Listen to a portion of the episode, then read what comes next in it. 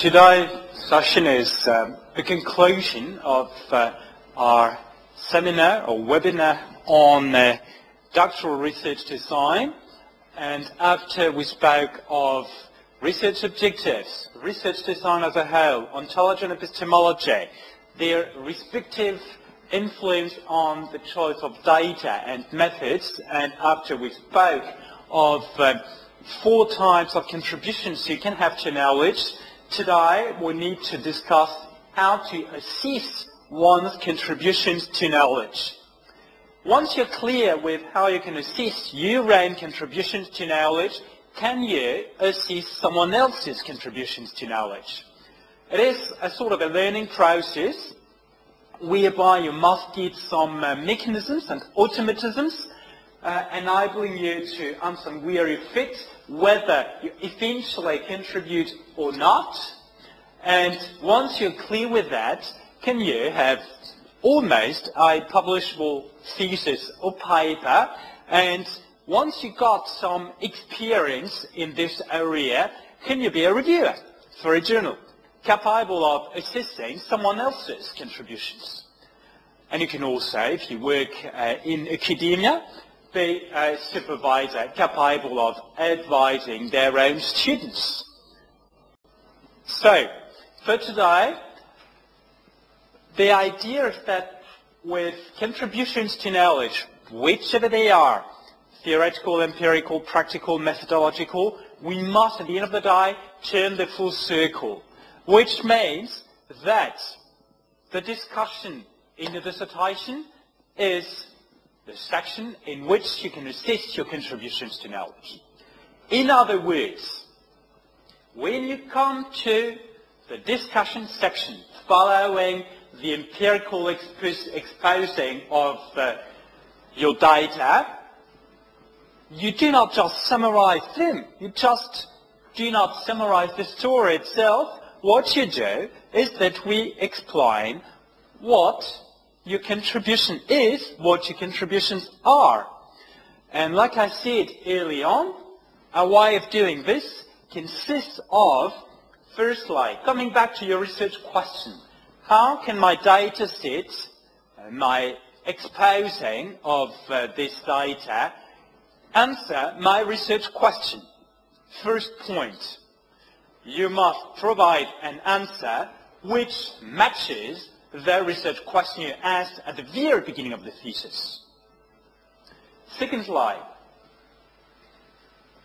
You must show how these findings, how this work you did is new positioning itself vis-à-vis prior literature. And this is the first step to assessing one's contributions to knowledge by being clear with the literature that exists, with advances in knowledge such as enabled by prior research, so you can say, oh here, I'm departing from that stream of literature, or I'm feeding this one, or I disagree with that body of literature, or I'm enriching that other body of literature.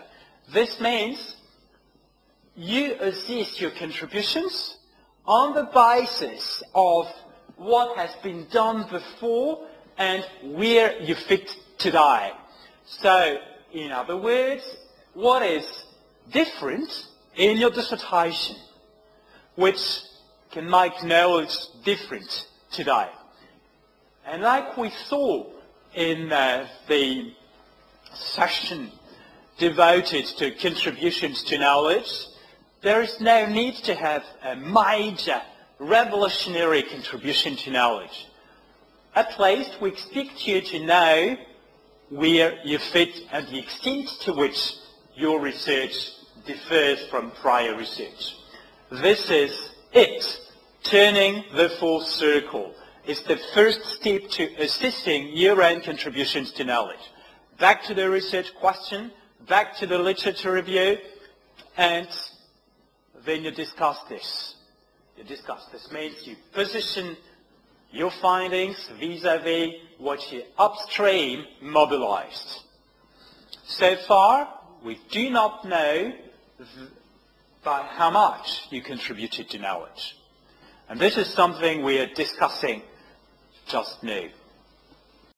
Just like I said, you must first of all, and most of all, assess your contributions to theory, which means that, first of all, totally neglect the empirical contribution.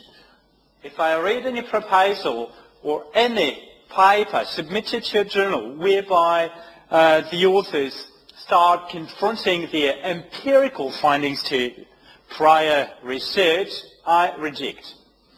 Just to say, here, when you take your empirical data, you must check how this data, these observations, these findings, these results, as you might read those in journal articles, um, enable you to generate some theoretical conclusions or observations.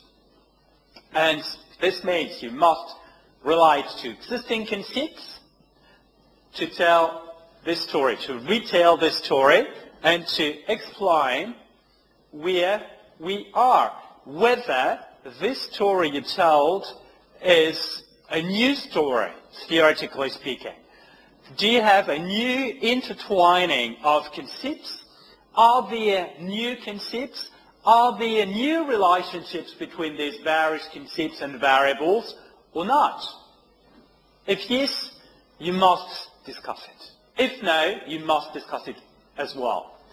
Which means that here you must confront these findings as per your theorizing with prior literature, so with the literature you reviewed upstream, so you can discuss the level of theorizing you read and the extent to which this adds to knowledge.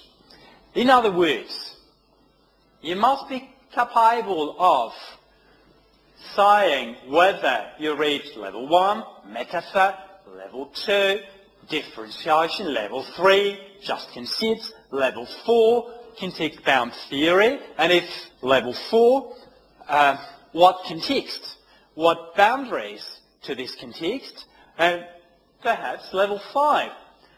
But to reach this, to be able to do this, you must come back to the literature, compare your observations and how you can rephrase your observations conceptually and say where you're at.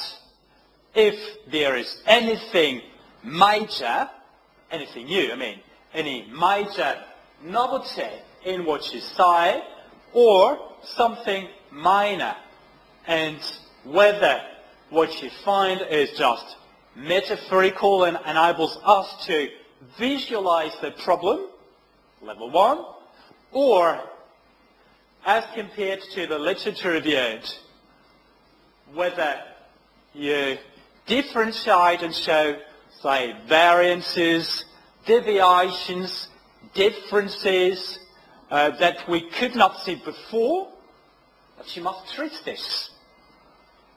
And we need evidence from prior literature.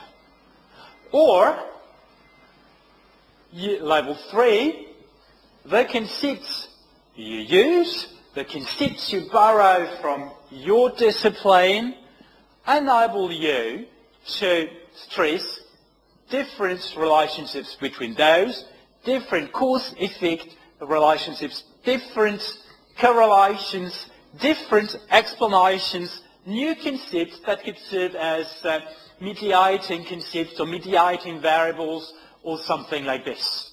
Level 3. To level 4, you might have a new story for the context addressed.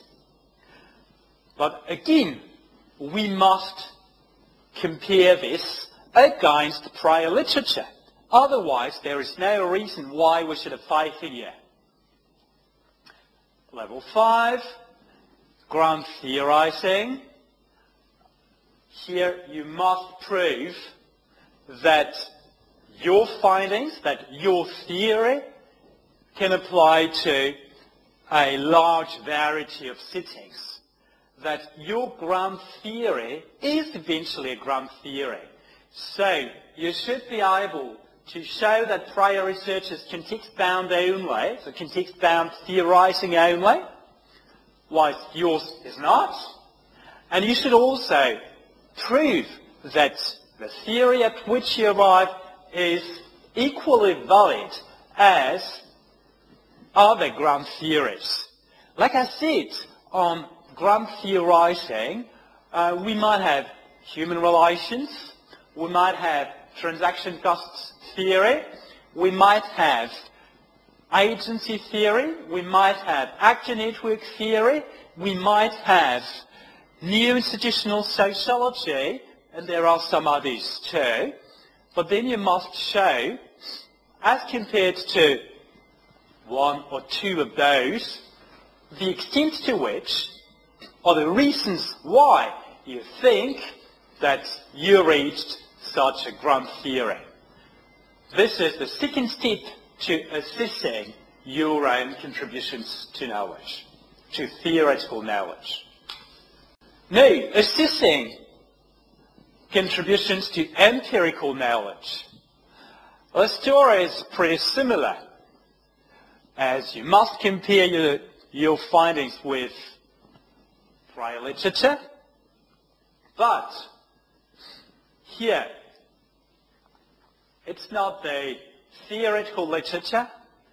It is more on context literature. So what empirical sites are usually studied on my topic or on neighbor topics?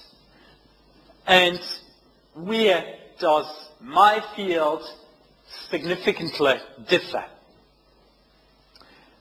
Just to take a very clear and working example, if you deal with cross-cultural research, like I said in another session, most cross-cultural research deals with very well-known settings. The US, mainland China, some European countries, Australia, New Zealand, Canada, and that's almost there. If you can review that sort of literature and prove that always or almost always the same settings are studied, is there room for small Pacific Island nations, for instance, for the West Indies, for the British, the Dutch, the Portuguese West Indies, for Indonesia, for Malaysia, for Saudi, for Lebanon, or wherever. But you must prove that prior literature has left a void unfilled there, and empirically, there is some possible interest each empirical insights. But like I said already, an empirical contribution is not sufficient per se. It should be a byproduct, a side effect of a theoretical contribution or a methodological contribution. And again, just saying nobody has dealt with this or little is known on this is less than enough. You must give evidence of any claim you make. Just saying, oh, nobody has studied Lebanon, so it is interesting. Reject. You might say, yes, but that's true. It is interesting. And I would say, yes, you're probably right. However, I have no clue of whether you are right or not when you say that nobody before did that. I need evidence. I'm not looking for evidence myself. You have to convince me. You have to convince your panel. You have to convince the editor. You have to convince the reviewer, and ultimately, you have to convince the reader who might agree with you or not, and who can build upon your research to expand knowledge. Otherwise, reject. Thirdly, assessing contributions to methodological knowledge. Here, we have somehow the same issue, same story, which is that you must confront your methodological approach with prior methodological literature in your discipline, which then enables you to show us whether there is something new in what you did or not. And here we have exactly the same concern as before. You cannot just say, oh, my, my way of collecting data, my way of processing data is totally new. Nobody has done that before. So I have a contribution. Reject. For exactly the same reason as before, we need evidence of that. Show us how prior literature on a similar topic or prior literature in your area, in your discipline, generally collects data and generally processes data. And then you can prove pretty easily the extent to which the way you collected data, the way you processed data is new to your discipline. And then, yes, you can bring some new methodological knowledge. In this respect, I can give you an example borrowed from my own PhD, which again was accountability and ethnicity in a religious setting. I was dealing with the Salvation Army in uh, seven ethnic congregations across France, Sweden, Switzerland, and the UK. As I did not want to do any to do any hosted stuff research, I decided to become an insider in every single ethnic group where I was. Which means I lived with people, lived like people, for a period which could run from between one month to nine months. And until I almost spoke the language, behaved like other people, unconsciously, predictably, then I could have some ethnic insights from within. Just to say, prior literature dealing with uh, cross-cultural research generally applies for Hofstede, but there is a body of literature that, do, that does not apply Hofstede, and this was the literature to which I wanted to contribute. So there, most people generally are insiders in one ethnic group, and for the other, interview people and read lots to try to make sense of ethnic backgrounds and practices. So they bring some external knowledge to their own research field. Whilst I brought knowledge also from within, through myself, and the process by which I tried to become an ethnic insider was part of the data collecting process. And, and nobody, nobody before had done that, so I could claim this is a methodological contribution. And I guide evidence of this through references, dealing with cross-cultural research, critical cross-cultural research, just to prove that yes, my approach differs from what has been done before me. And this is exactly the same thing you must be capable of proving. Lastly, assessing contribution to practical knowledge. Here, what is particularly important is not to compare your findings with prior literature, but to confront your findings with practitioners' views of those as you can thereby highlight the extent to which your dissertation is relevant to practice. In other words, here, assessing practical knowledge is not your business, it is the business of practitioners.